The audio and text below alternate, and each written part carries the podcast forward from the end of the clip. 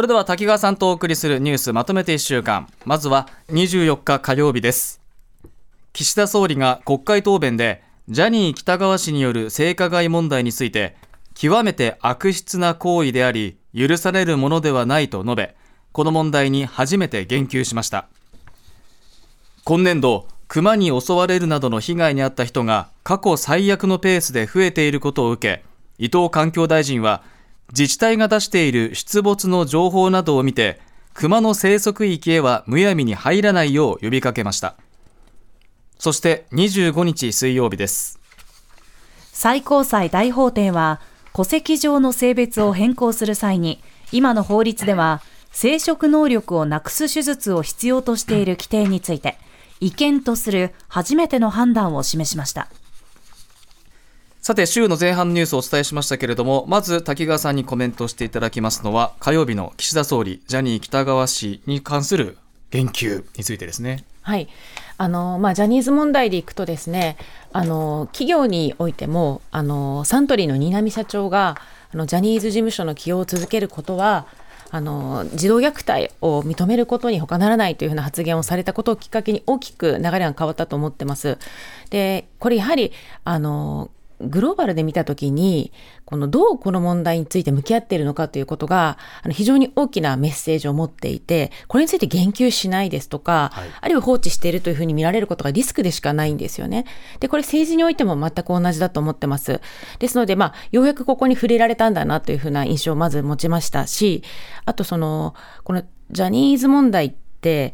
あの、加害者もそうなんですけれども、やっぱりこのこと自体を日本社会が、あの、半ば容認してたというか、うん、最高裁判決まで出ていても、触れなかったってことがあるわけですから、やはりもっとこの、日本社会の構造にまで及ぶ根深い問題でもあるわけですよね。ですから、その一社のこの自浄作用に、あの、を当て込む、あの、当てにするというよりは、やっぱり国として、こう日本社会の問題に、あの、きちんと調査をしていくということを、何が問題だったかっていうことを、あの、公表して、で、その保証なり、まあその指導なり、次のステップに進んでいくっていうことは必要だと思いますし、まあそこに対しての一つの道筋に今週なったのかなとは思います。はい。まさに故障についてもこれからですからね。はい。そして同じく火曜日ですけれども、うんうん、あの熊に襲われる被害というのが過去最悪のペースで増えていることですよね。はい、このことについては？はい、あの今年本当に夏暑かったですよね、はい、これ餌不足の問題やっぱり言われてますけれどもこの記録上も過去最高に暑い夏猛暑だったということまあ、異常気象が背景にあるとも言われてますが、まあ、そのことの影響が、まあ、こういう形で現れてきてるんだなっていうのを、うん、まあ、あの肌で実感する出来事かなと思います。はい、でだとするとこの話って今年熊の被害多いねっていう一時的なことではなくて、うん、来年以降も続く可能性がやっぱりあるわけですから、うん、この、まあ、人間があの今起きてる異常気象に対してこうどういうふうに向き合っていかなければいけないのかということを、まあ、熊被害にとどまらずですね。もちろん熊たちとどうするのか、はい、熊も突き好んであの来てるわけじゃないですから、そこに対する対策も必要ですしその根本にあるその異常気象や、はい、その気候変動の問題にどう向き合っていくかということと、まあ、並行してやっていかざるを得ないんだろうなという気持ちにはなりますね、うん、まさに対策としてもその自治体が出している出没の情報などを見て熊の生息域へはむやみに入れないように呼びかけるということですけど、うん、まあ、その生息域がもはやどうなんだというか、うん、だいぶその人間と熊との距離が近づいている中で、うんうんどこをもって境界線するんだっていうのも正直見えてない状況ですからね。ねはい、あとどうしてこれが起きてるのかっていうことにもやっぱり対策を打っていく必要があるんだろうなと思います。出会わないようにっていうのももちろんね大事なことなんですけれど、はい、安全上。そして水曜日ですね。戸籍の性別変更にまつわる裁判最高裁の判断が出ましたね。うん、はい。あのやっぱり体に大きな負担をかけるその生殖機能に関する手術をあのが要件になっているということその戸籍の要件になっていること自体がやっぱり人道的に考えて、うん、かなりやっぱり受け入れがたいことだったと思ってます。うん、なので、まあ、僕あの必然というかあの当然の流れにあるなとは思います。でこの話になると結構そのやっぱり感情的な反発もあったりですとか、うん、こうネット上でもいろいろあの言われていますけれどもやっぱりこうよくあのちゃんと調べていけばこの戸籍の性別変更に対する要件ってまだあのいくつもあるわけですし、はい、あとそのまあなんていうんですかあの過去のあ過去こうだったからっていうことと今時代の流れの中でそれをどう見直していくかっていうことってやっぱり必ず必要なあのプロセスだなと思ってます。はい、でこうしたそのマイノリティの問題に、まあ、トランスジェンダーに限らずですねこう社会があの向き合っていくことですとかあのあるべき方向に動いていくっていうことって、まあ、他のあのマイノリティの問題やジェンダーの問題に対しても、やっぱりあの道筋が開けていくことだなと思いますから、はい、あのそうした流れになっていくことを期待したいですね。うん、まあ、感情というものは絶対にあるものですから、うん、そこはあるですけど、うんこの感情とこの話、まあ、そのなんていうんですかねしっかりと明確に線引きして冷静な目線で話していかなきゃいけないというのは強く思いますね。はい。まあ、そしてまあ自分らしさというかこう自分でいられる社会への一歩、うんうん、こういった面でしっかりと見ていきたいなと。そうですね、はい、そういう社会にしていくっていうことってその当事者だけじゃなくてその他の問題においても波及することだなと思いますね。うん、ここまで今週前半のニュースでした。続いて週の後半27日金曜日です。東京渋谷区では条例に基づき駅周辺のエリアをこの日からハロウィン当日の午後6時から翌朝5時までの時間帯のみ路上飲酒禁止としました。また土曜日から来月1日早朝までは渋谷駅前の八構造周辺を封鎖するなど警戒を強めています。はい。以上週の後半のニュースをお伝えしました、さて滝川さんこのハロウィーンですよね、うん、渋谷のこの対策動き渋谷の様子このあたりいかがでしょうか？はいあの私あの新聞社を退社してからこの7年ぐらいあの渋谷の会社にずっといるんですよ、はい、会社変わってるんですけど、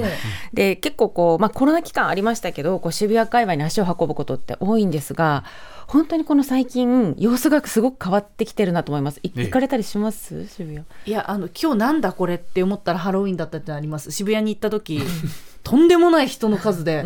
え何が起こってるんだ？あ今日ハロウィンだって気づいた時が。後で気づくはいあり後で気づくんですね。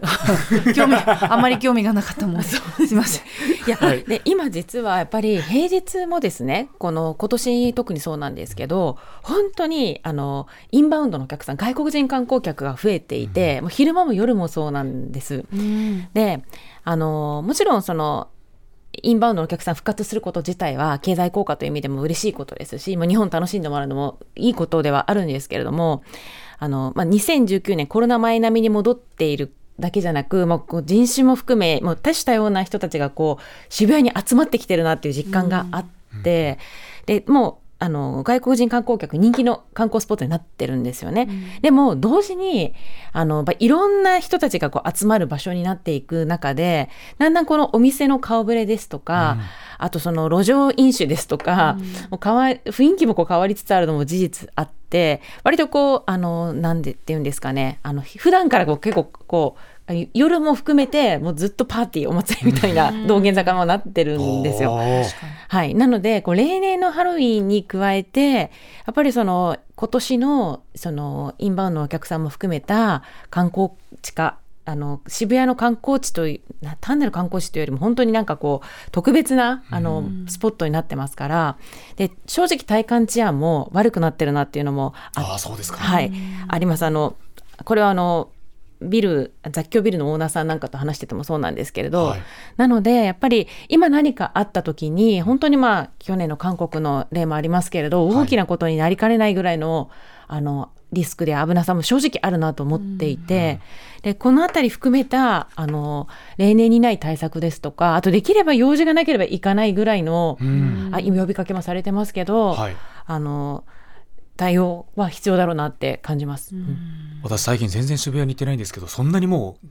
違う感じですか？いやあのスクランブル交差点がすごいですよね。すごいあそこみんな観光地化してるのであそこで観光客の方がね、うん、こうビデオみたいなの撮りながら歩くんですよ。だからちょっと危ないなって思ったりとかしますし。今でも駅にこう でっかくあのハロウィンの会場渋谷ハロウィンの会場でありませんみたいなそうそうそう。ここがでっかくあったり渋谷区がもう対策をねそうそうしてるんですけどね、えーはい。まあねでも人多いですね今もね、うん、やっぱそれは円安の影響ももちろんあるでしょうし、うんうんまあ、今回その期間限定でその路上飲酒禁止とありますけど、うんうん。まあ、国際的に見ると公道での飲酒っていうのはもう禁止されてるところが多いわけじゃないですか。そうです、うん日本ってやっぱり簡単にどんなところでもおかあのお酒手に入りますからはい、うん、すごくそのあたりがあの特別な場所になっちゃってるんだとは思います。もうあのあこれあくまで私個人の意見で、はいもう極論ですけど飲むことはもうまあよしとしましょう仮にね。うんだその後だと思うんです、私あはーそのゴミをそこに捨てるとか、ね。持って帰らないとか、はい。そのそういう行動で粗相するとか、うん。そういうマナーの問題だとすごく思うんですよね。うんうんうん。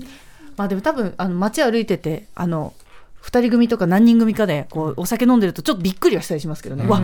酒盛りしてるみたいな。ありますね。ありますよね、うん。うん。まあ、せっかくやっぱり安全な国だったので、はい。そこについてはあの守っていきたいところもありますね。暴れずおとなしくっていうねところとうんマナーですね。マナー。マナーをすごく強く思います。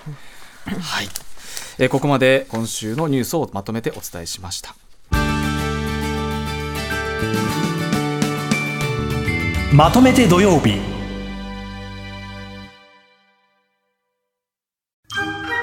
ボンジュール三輪明宏です。ポッドキャスト番組。三輪明宏のバラ色の人生。配信は毎週日曜日と水曜日です。忘れないでね。忘れないでね。でんでん。